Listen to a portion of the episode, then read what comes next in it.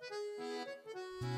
おはようございます。たかしです。本日は6月6日火曜日、ただいま9時3分。それではポンド円のトレードポイントを見ていきましょう。まずは冷やしからです。昨日の冷やしは下髭の陰線となっております。現在は高値圏、常に高値更新をしている状態で、いつ調整の下落が入ってもおかしくない、そんなところにあって、そろそろ上げ止まってきたのかなという印象ですね。ただ基本的にはこの GMMA の向きを見ていただいてもわかりますが、上昇トレンド中ですので、下がったところは変わりやすい、そういう相場にはなっております。その中で今、少し上値が重いなというのが最近の印象ですので、かなり上髭出てますよね。上髭を出して高値更新がなかなかできなくなってきてますので、まずは一旦 GMMA 付近までの下落ですね。この辺りまでの下落を見ておきたいところ。現在はフィボナッチリトレースメント、この安値ですね。5月11日の安値から直近の高値に引いております。で、これの23 3.6%付近に今はいるんですが、下落の目安としてはこの38.2%、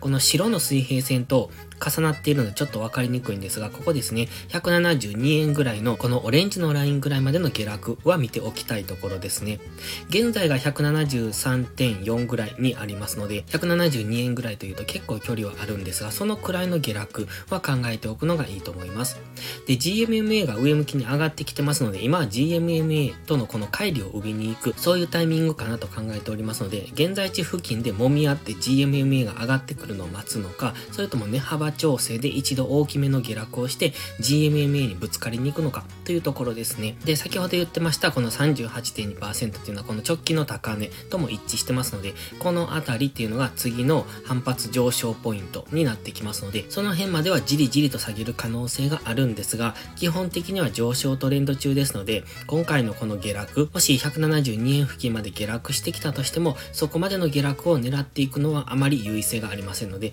できれば下がってきたところからの次の押し目買いっていうのを考えておくのがいいと思います。チャンネル登録してね。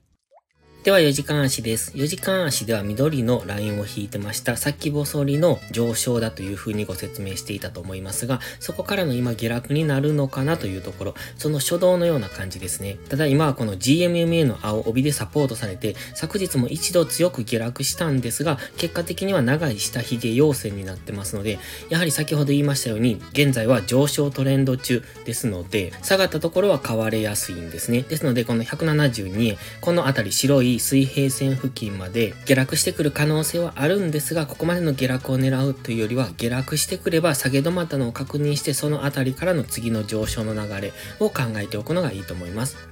今1時間足の目線は下になっております。4時間足の目線切り替えポイントは一応ここ172.5付近と考えてますので、次反発ポイントは172.5付近ですね。で、そこを下抜けた場合は172円ぐらいっていうのが反発ポイントになってきますが、ちょうど172円付近っていうのはこの過去の動きを見てもわかるように分かりにくい動きをしやすい、つまり揉み合いになりやすい場所なんですね。ですので172円っていうのは揉み合いに再びなりやすいポイントになってきますので、どんどん下落するというよりは、172.5の4時間足の目線切り替えポイントを下抜けたとしても、揉み合いからの反発上昇ということも考えられますので、もし下落を狙うのであれば、172.5付近までがいいかもしれません。それより下は反発もしやすいし、分かりやすい、そういうところに入ってきますので、もし下落を狙うなら上がったところから売っていくっていう、そういう形ですね。下落しているから下落に乗っていくっていうのは今は危険ですので、基本的には上昇トレンド中だということを忘れないようにトレードしていく必要があります。また、ストキャスティクスが今ゴールデンクロスしてきてますね。過去のゴールデンクロスを見ててもそうなんですが、5月の末からの上昇っていうのがちょうどストキャスティクスゴールデンクロスからの上昇になってきてます。今は昨日下落しようとしましたが、結果的にはまた4時間足の GMMA で上値を抑えられている。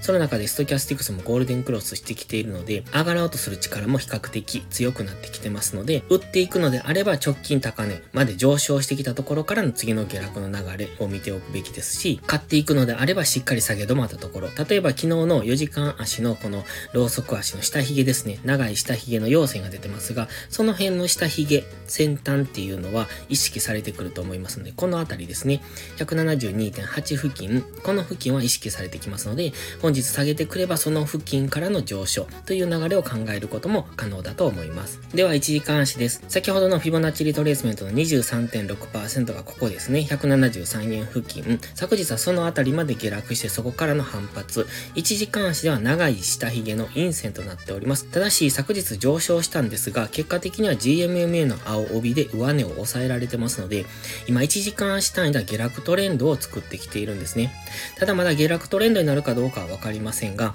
基本的には GMMA の青帯で上値を抑えられているので、本日上昇したとしても再び GMMA で抑えられて下落する可能性がありますので、まずは上昇を狙うのであれば先ほど言ってました4時間足の目線切り替えポイントの172.5付近まで、だいたいこの辺付近ですね、172.5を下抜けても、また下引けで返されるみたいなことも考えられますので、172円から172.5のこのゾーン付近、この辺りでの反発を見ておくのがいいと思います。今、1時間足のストキャスティクスは下落中です。で、昨日のゴールデンクロスからの上昇を見ていますと、この強い上昇のところになってますので、本日も1時間足のストキャスティクスが安値圏に入りきったところではは一旦の反発をしてくると思います。ただその反発が GMMA の青帯で上値を抑えられれば、そこからの下落になっていきますので、そこは注意ですね。なので、戻り売りを考えるのであれば、次 GMMA で上値を抑えられるかどうかっていうところに注目。押し目買いを考えるのであれば、172.5付近で下げ止まるかどうかっていうところを見ておくのがいいと思います。今、1時間足では下落トレンドを作りそうになってきてますが、まだ4時間、日足では上昇トレンド中で、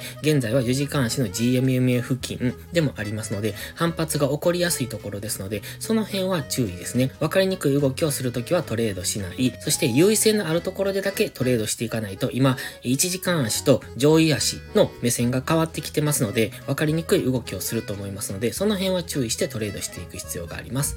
それでは本日は以上です。この動画がわかりやすいと思ったらいいねとチャンネル登録をお願いします。そして最後にお知らせです。YouTube のメンバーシップでは初心者の方向けの丁寧なスキルアップ動画を毎週更新しています。トレードの基礎が学べるメンバーシップにご興味があれば一度お試しください。また初心者ではないけど安定して勝てないという方はポストプライムでのプライム会員をお勧めしています。こちらは YouTube のメンバーシップと違って2週間の無料期間があります。7月からプライム会員価格を値上げしますので、少しでも気になる方はお早めの行動がお得です。今登録すれば値上げ後も今の価格が適用されます。ぜひ無料期間を有効にご活用ください。詳細は概要欄にあります。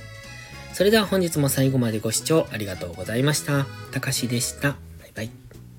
インジケーターの使い方解説ブログを書きました。GMMA、ストキャスティクス、 MACD の使い方について詳しく書いてます。まずは一度目を通してみてください。きっとスキルアップのお役に立てると思います。インジケーターは何気なく表示させるのではなく、理解して使いこなすことが大切です。また、インジケーターを使ったエントリー手法のテキスト販売を始めました。こちらは初心者から中級者向けですが、初心者の方向けの初級編もご用意しています。勝つための聖杯なんてありません。だからこそ地味にコツコツとスキルを積み上げていくものです。このテキストはそんな方のお力になれると信じています。せっかく FX を始めたのですから明るい未来を夢見て頑張りましょう。